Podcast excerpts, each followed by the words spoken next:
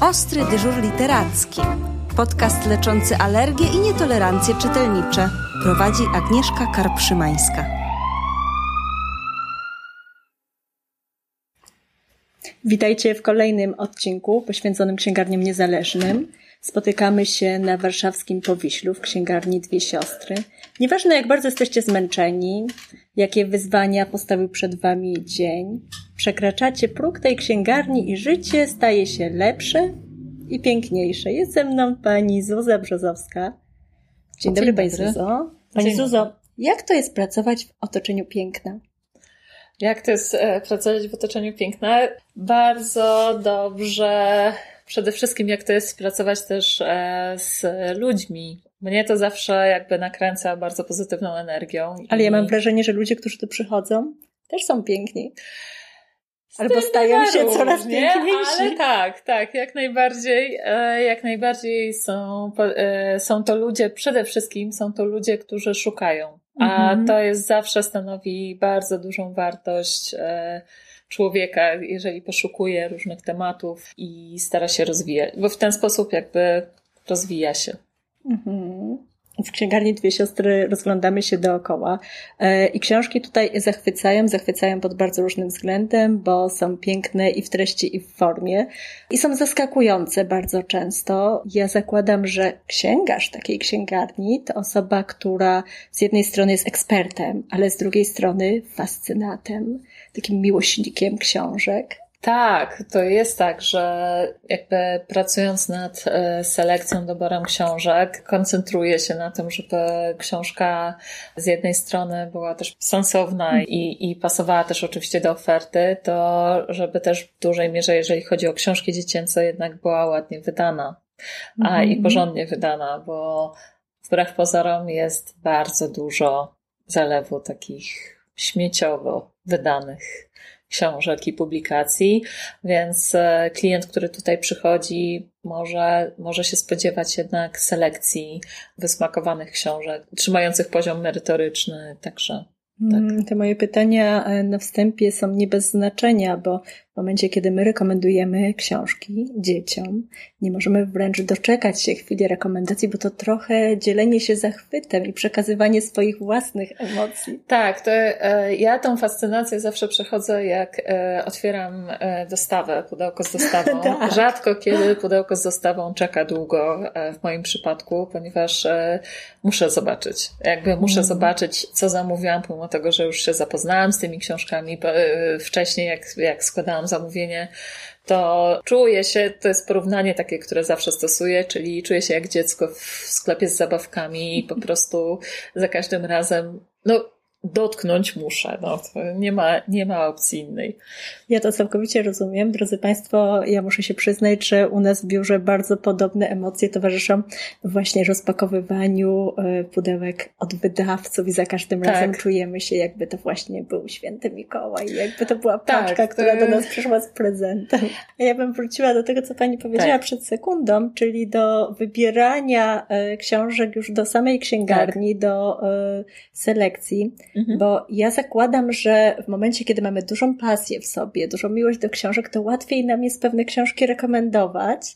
E, I chyba to jest trochę tajemnica e, księgarzy, takich księgarzy, księgarni niezależnych, księgarni doskonałych, selekcjonujących książki, że oni sprzedając książkę, właściwie trochę sprzedają tej swojej pasji i trochę kupuje się książkę razem z tym błyskiem w oku. Nie wiem, czy ma Pani takie Eee, doświadczenie? Najlepiej, to znaczy najlepiej sprzedające się tytuły to z reguły te, które jeżeli nie są jakimś hitem na zasadzie, nie wiem, e, pisarz dostał nagrodę Nobla albo tak jak było w przypadku Mhm. Tokarczuk, czy, e, czy, czy po prostu nie są hitem z jakiegoś powodu, e, to faktycznie te najlepiej sprzedające się to są te, które wpadły z jakiegoś powodu w oko sprzedającemu. Mhm. Ale dlatego jak ktokolwiek przychodzi e, do e, nowy do pracy, to zawsze e, jak szkoliłam, to pytałam się dobrze, a co jest twoją ulubioną książką, co jest twoim jakby kierunkiem zainteresowań. Mhm. Bo prawda jest taka,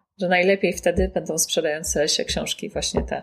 Mm, ale żeby dobrze dobrać książkę, żeby dobrze rekomendować, mhm. myślę, że e, chyba tylko ten własny gust, ta własna miłość, własna pasja do określonej książki nie wystarczy. Czym jeszcze się Pani kieruje na przykład, dobierając określonemu czytelnikowi książkę? No więc jakby inspiracji jest mnóstwo różnych, bo to jest poczynając od wszelkich rankingów książkowych, po recenzje, po rozmowy z klientami, zapytania, które się pojawiają, po właśnie, tak jak mówiłam, linię wydawniczą.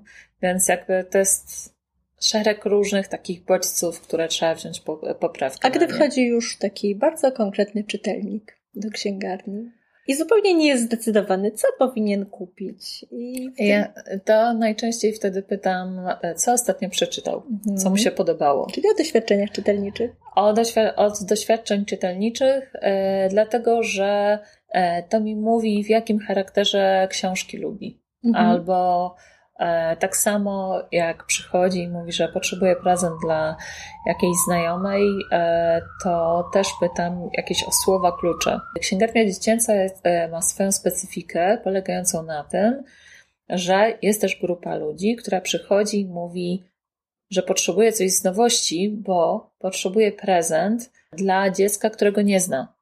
Mhm. I wtedy E, wtedy faktycznie musimy się koncentrować na nowościach, bo zawsze jest ryzyko, że jednak tą książkę będzie miało, albo wiadomo, że, że ma że jest fanem dwóch sióstr i po prostu ma wszystkie książki z dwóch sióstr, więc no nie ma opcji, żeby to była książka starsza, musi to być nowość, e, więc e, tak to wygląda. No tak, na nowości dwóch sióstr e, bardzo wiele osób po prostu czeka.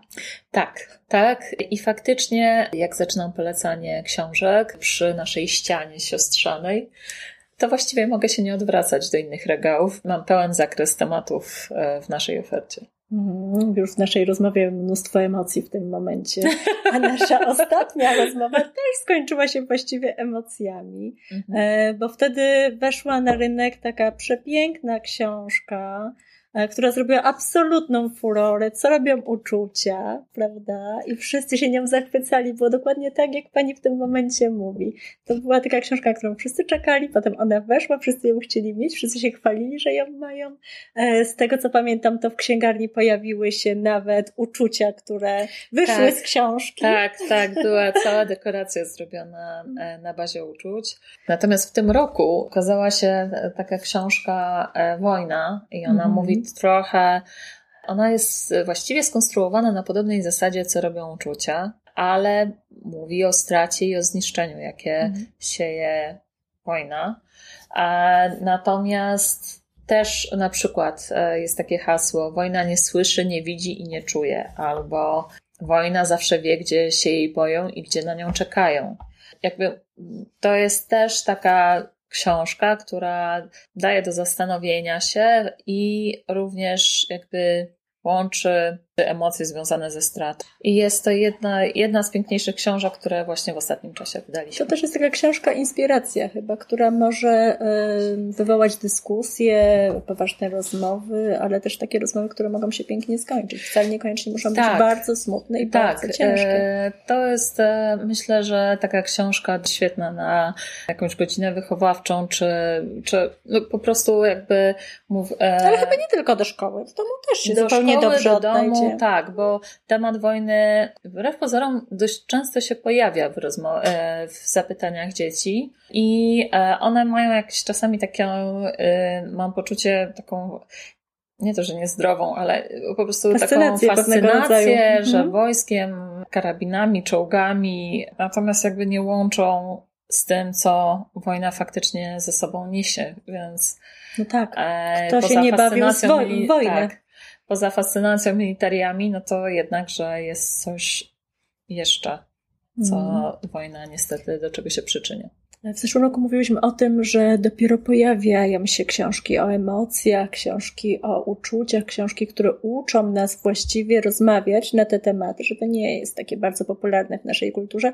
Od naszej ostatniej rozmowy przybyło mnóstwo książek w tym temacie. Chyba to trochę w cudzysłowie zasługa pandemii, bo wszyscy poczuliśmy, że te uczucia gdzieś się w nas gnieżdżą, ale ten przycisk naciśnięty e, wywołał po prostu prawdziwą lawinę, bo pojawiają się kolejne, kolejne i kolejne książki, które aż e, właściwie kipią emocjami. Tak, to znaczy jest e, bardzo duże zapotrzebowanie ze strony rodziców, jak i zresztą młodzieży również, jeżeli chodzi o literaturę związaną z taką można nazwać psychologiczno-poradnikowo, mm. ale i powieści. W sensie, że jakby jest naprawdę duży, duży wysyp, wysyp takiej literatury. A w ostatnim czasie również książki związane z na przykład z dojrzewaniem. Mhm. Ja to łączę z tymi psychologicznymi, bo one też mówią bardzo dużo o takiej samoakceptacji mhm. swojego ciała, które wiadomo nastolatki różnie, różnie akceptują. natomiast, natomiast jest dużo dobrych tytułów, takich jak na przykład właśnie Twoje ciało, pozytywne dojrzewanie e, Barbary Pietruszczak. W tej chwili wiem, że e, to jest wydane przez Munkę. I Takie Munka wydawnictwo, które może nie jest oczywiste dla wszystkich. Nie jest oczywiste, ale już jest bardzo nagłośnione. Munka zrobiła nawet grę pod tytułem Dorastanie, która dotyczy i chłopców i dziewczynek, a w ostatnim czasie wydała też książkę dla chłopców, e, tylko na razie jest w formie przedsprzedaży i jeszcze, jeszcze nie została wprowadzona do dystrybucji. Natomiast jakby naprawdę tego jest dużo. Nawet ostatnio zamówiłam taką książkę Mózg nastolatka odkrywa swoje tajemnice. No, proszę. Albo u nas e, jakby pojawiła się taka książka, która można powiedzieć, że jest pójściem dalej, a mianowicie w głowie tym momencie jest rzeczywiście w książkach, w literaturze dla dzieci mnóstwo emocji. Pojawia się samotność, pojawia się tęsknota, e, pojawia się potrzeba odbudowywania też relacji rówieśniczych, ale też tych międzypokoleniowych. Ale są też książki o stresie, o strachu, o atakach paniki. Takich książek wcześniej nie było. E, to są książki, które często wybierają dorośli, e, by zapobiegać różnego rodzaju problemom, pomagać, trochę wspierać dzieci. A czego szukają same dzieci? Czy macie takie obserwacje, czy jakoś różnią się te wybory w tym momencie, czy bardziej rodzice są nastawieni na to, żeby w pewien sposób książkami za pomocą doborem lektury jakoś opiekować się, a dzieci, czy dzieci faktycznie szukają odpowiedzi na problemy, e, czy raczej chcą zapomnieć o tym, że dookoła jest odrobiny niepewnie i jeszcze odrobinę dziwnie, czy, czy, czy faktycznie e, nie wolą się zanurzyć w taką wielką przygodę? To jest dość to jest trudne kwestia. pytanie, prawda? To znaczy, to jest dość złożona kwestia, dlatego że jakby są różne tory poszukiwań, mm-hmm. e, zarówno dorosłych, jak i dzieci. Mm-hmm. Dorośli e, bardzo często szukają, jak sami wybierają książki, to szukają, żeby na przykład e, rozruszać dziecko, w, w sensie, żeby się jakby więcej czytało. Czasami, żeby rozwijać dany wątek, jeżeli na mhm. przykład, nie wiem, e, jest zafascynowane tańcem albo koniami, e, czyli rozwijać pod kątem rozwijania pasji. Mhm. E, dzieci same, to zależy, czy dużo czytają, czy mało. Jeżeli mhm. dużo czytają, to potrafią przeróżne kierunki pójść, czyli na przykład jakby już ambitniejszą literaturę z reguły też wybierają, ale jest też taki tor e, na zasadzie mody. Mhm. Że w tej chwili na przykład Minecraft jest, e, czy Dziennik Cwaniaczka, czy Dogman. No są różne bardzo popularne serie. To są też takie serie, które czasami bywają pomostami od tych dzieci, które nie są przekonane do czytania, do tych dzieci, które są wytrawnymi czytelnikami. Tak. Tak, to są takie książki, które można potraktować trochę jako rozrywkowe, ale z drugiej strony e, no, rodzice są z, z reguły zawsze szczęśliwi, że dzieci czytają w ogóle, Aczkolwiek no, e, to jest tak, że dziecko na nie samo, samo trafi. To już nie mhm. trzeba mu tego podsuwać, bo po prostu wśród rówieśników jest to na tyle już nagłośniony temat, że one po prostu rozpuszczają wici wśród swoich rówieśników. I ja, ja na przykład książki o Minecrafcie y, mam schowane w najgłębszym zaułku, a i tak zawsze je wypatrzą, i tak zawsze y, wybiorą, więc jakby nieważne, czy mam pod sufitem, czy przy samej ziemi, po prostu i tak zawsze na nie trafią. A no właśnie, ale to jest pytanie bardzo często rodziców, czy chować, czy wręcz wcześniej czy później trafią, więc lepiej pokazać i znaleźć pewnego rodzaju równowagę. Na pewno słuchać. Na pewno warto słuchać, e, co czytają i po prostu starać się podsunąć coś zbliżonego w temacie mhm. albo rozwijającego ten temat. To nie jest łatwe, ale jest możliwe. Nie, ja pisałam ostatnio artykuł e, na temat tych książek, które właśnie są sceptycznie oceniane przez rodziców, czyli tych właśnie chłopięcych, które się zasadzają na dowcipie, na relacjach takich rówieśniczych, które mają czasami takie niskich lotów żarty, które mają trochę więcej komiksu i obrazków w treści.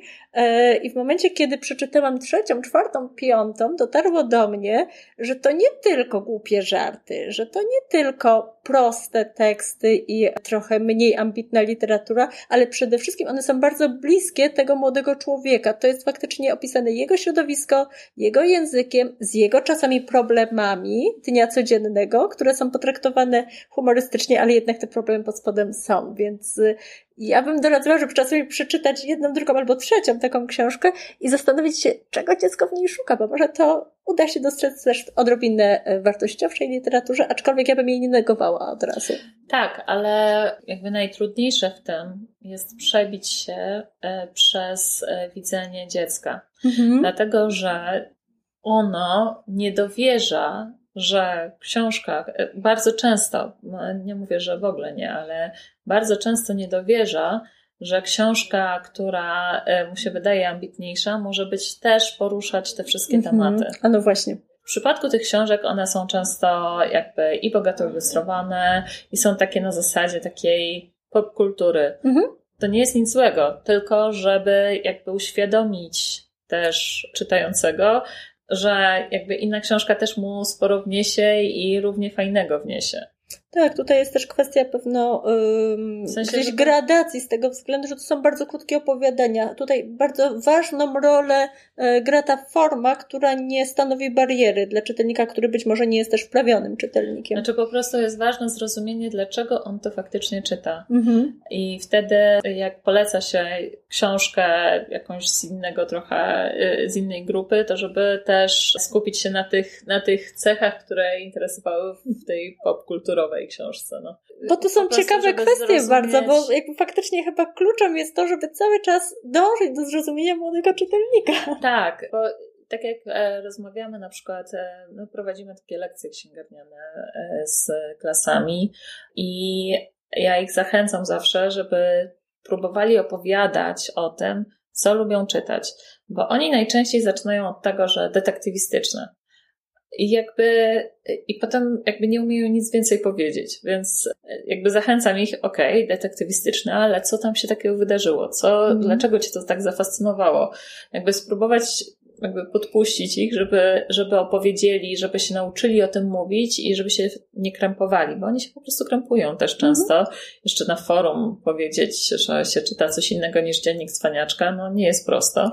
e, więc jakby to jest kwestia, żeby trochę ich nauczyć, a trochę tak zachęcić po prostu do, do tego, żeby e, opowiedzieli o tym, co czytają. Mm, to prawda.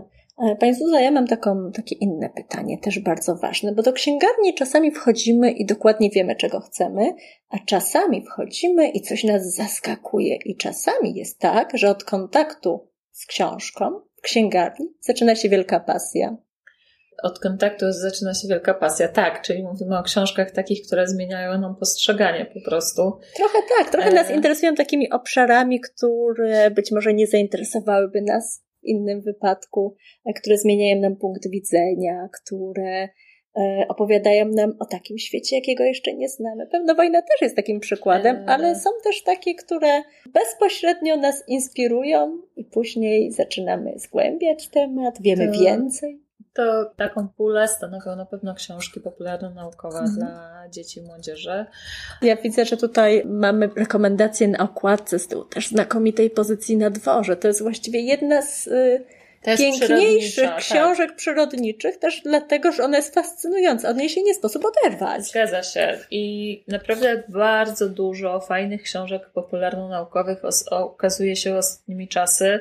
Jest na przykład taka seria z Wilgi, w tym wypadku Nauka to lubię i człowiek y, tak, Tomasza, Rożka no tak. który w fascynujący sposób też pisze o nauce i o takich tematach. Ale z kolei na przykład Agora wydała książkę, która jest komiksem o chorobie. Mhm. E, I to też na zasadzie jakby takiego oswajania się z chorobą, czyli że e, choroba tutaj jest przedstawiona w formie towarzysza, który nie chce zniknąć. Ale właśnie. E, I bardzo fajnie, zabawnie jest to przedstawione. Takie nie na zasadzie, że o Boże, jestem chory i co, co w związku z tym będzie, tylko właśnie takiego też oswajania i zachęcenia do, żeby się nie poddawać po prostu. Mhm. A za panią e, taka kompletna perełka i oczywiście dwóch sióstr, czyli Dajgryza. Tak, Dajgryza to jest też w ogóle niesamowita książka, bo to są smakowite historie o jedzeniu, czyli taka podróż przez kraje. Mhm. E, I inaczej, co, co w danym kraju, jakie warzywa są, dlaczego w ogóle takie potrawy e, są ich podstawową kuchnią bądź e, jakąś tradycją. Czyli kulinarno-kulturalna E, kul- podróż. Kulturalno-kulinarna podróż przez kraje. Mówiłyśmy o książkach, które nas inspirują. które nas inspirują. No więc właśnie, w, w ofercie dwóch sióstr e, pojawiła się taka książka Zwierzęta w godłach. Są to krótkie historie o zwierzętach występujących w godłach poszczególnych państw. Książka jest skonstruowana na zasadzie takiej, że mamy krótką taką charakterystykę, że to jest ssak drapieżny, że to y, jaką ma liczbę mieszkańców na przykład dany kraj. E, Natomiast potem na jednej bądź dwóch stronach jest taka historia mówiąca o tym, czy zwierzę występuje jeszcze, czy jest już y, mitologicznym, czy, y, czy, czy wymarło, e, co ono symbolizuje w kulturze danego kraju. Oraz jakby taka krótka historia, jak to się stało, że po prostu się pojawiło w godle dan, danego kraju. To jest naprawdę świetne wprowadzenie w taki świat znaczeń. E, Ja to polecam z reguły od szóstego roku życia, bo to jest pójście krok dalej z takimi typowymi atlasami geograficznymi czy zwierzęcymi. I można to potem e, połączyć z motywami wykorzystywanymi w literaturze. Ja mam wrażenie, że to jest kolejna książka, która mnóstwo przyjemności zarówno dzieciom sprawi, jak i rodzicom, którzy albo będą obecni w czasie lektury, No Ja się bardzo Albo dużo z tego dowiedziałam. Bardzo dużo się z tego dowiedziałam i ta książka świetnie się sprawdziła też na warsztatach, kiedy miałam do połączenia różne książki i, i mogłam jakiś motyw przewodni właśnie wybrać e, na bazie tej książki. Drodzy Państwo, Pani Zuza ma jeszcze cały stosik na Tak. kolanach. Czy coś jeszcze koniecznie? No oczywiście wróciło e, do łask Dinozaurium. Pięknie wydane al- albumowe wydanie właśnie z muzeum. Tam w tej serii jest jeszcze animalium, jest botanikum, to są piękne atlasy takie mm, zwierzęco-przyrodnicze. I niebawem się ukaże zresztą e, z takich trójwymiarowych książek, czyli gabinet e, też dinozaurów. Było już gabinet e, zoologii, a ostatnią książką jeszcze z taką w ramach dinozaurów, smoków, e, to piękna książka również, e, Wyprawa po smoki, to jest akurat wydawnictwo Znak Emoticon. Książka skonstruowana trochę na zasadzie książki popularno-naukowej, jak wygląda e, wyprawa na smoki, jak należy przygotować kajuty, jakie smoki można zastać w Ameryce Południowej, a jakie na Antarktydzie, a jakie w Europie. Naprawdę świetnie jest ta książka opracowana, krótkie charakterystyki. Zachęcam. Pani Zuza, a ja rozglądam się po księgarni i widzę takie okładki, których jeszcze nie znam. Czy to nowości? To są jak najbardziej nowości. Między innymi w ostatnim czasie ukazała się w ramach serii Mondrale, którą już do tej pory wydaliśmy dla trzylatków i czterolatków, w tej chwili dla pięciolatków. Pikselowy świat, Królewicz w mieście i działka.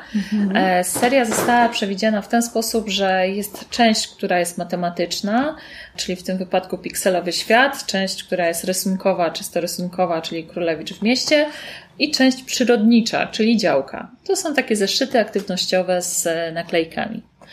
E, do A ja- której. A ja do, już widzę w tym momencie, że Dominika Czerniak-Chojnacka, odpowiedzialna za Królewicza w mieście i nie mogę się doczekać, żeby e, otworzyć ten zeszyt ćwiczeń. z kolei działkę zilustrowała Zosia Frankowska, A, no która też. też. z nami współpracuje już od ładnych lat, Mm. paru lat. A Pikselowy Świat to Dominik Cymer i Katarzyna Lorenz. Ale te ćwiczenia matematyczne to odrobinę się boję. Bo mi z matematyką nie po drodze. Okej. Okay. W każdym razie, w każdym razie tutaj dla, e, dla dzieci okazała się na, piękna historia Bułeczka rządzi o, e, o dziewczynce, która ma ksywkę Bułeczka. Jest tak nazywana przez mamę i babcię. O jej mamie i zwariowanej babci. E, świeżo przeczytałam właśnie i bardzo ładnie pokazane są relacje rodzinne, mhm. E, jak bułeczka jak uczestniczy w zawodach z babcią i z mamą i naprawdę świetnie jest to napisane, to Mamy zachęcam. kolejną pozycję bardzo ładnie na bieżąco ilustrowane. E, myślę, że spokojnie 4, 5, 6 lat a 7, jeżeli sama czyta już, to, to jak najbardziej taka czułość też e, i przyjaźń między, międzypokoleniowa mm. tutaj została pięknie przedstawiona. I to chyba jest taka pozycja, która nadaje się też odrobinę do ćwiczenia czytania, tak? tak? Ćwiczenia, Bo widzę, że czytania, bardzo duże ilustracje na stronach. Plus Czcionka też jest bardzo litery, duża. Więc jak najbardziej świetnie się nadaje do tego. Jest też książka e, Prescott. E, to jest autorki Catherine Applegate, która napisała Drzewo Życzeń e, o wyimaginowanym przyjacielu, którym jest ogromny kot, mhm. E, który się pojawia w trudnym momencie dość dla chłopca, e, który nie może ilustracja. zastanawia się jakby skąd się pojawił ten kot, przecież on jest mhm. zdroworozsądkowo myślącym chłopcem i, i jakby nie ma nie ma potrzeby jakby jako takiej, ale potem się okazuje, że jednak dobrze, że się pojawił. Prescotta ja sama chętnie przeczytam, więc będę się tak. dzielić z Państwem moimi Drzewo życzeń jest jedną z moich ulubionych książek, a Prescotta w tej chwili jestem na drugim rozdziale, więc mhm. jeszcze tak dokładnie nie opowiem.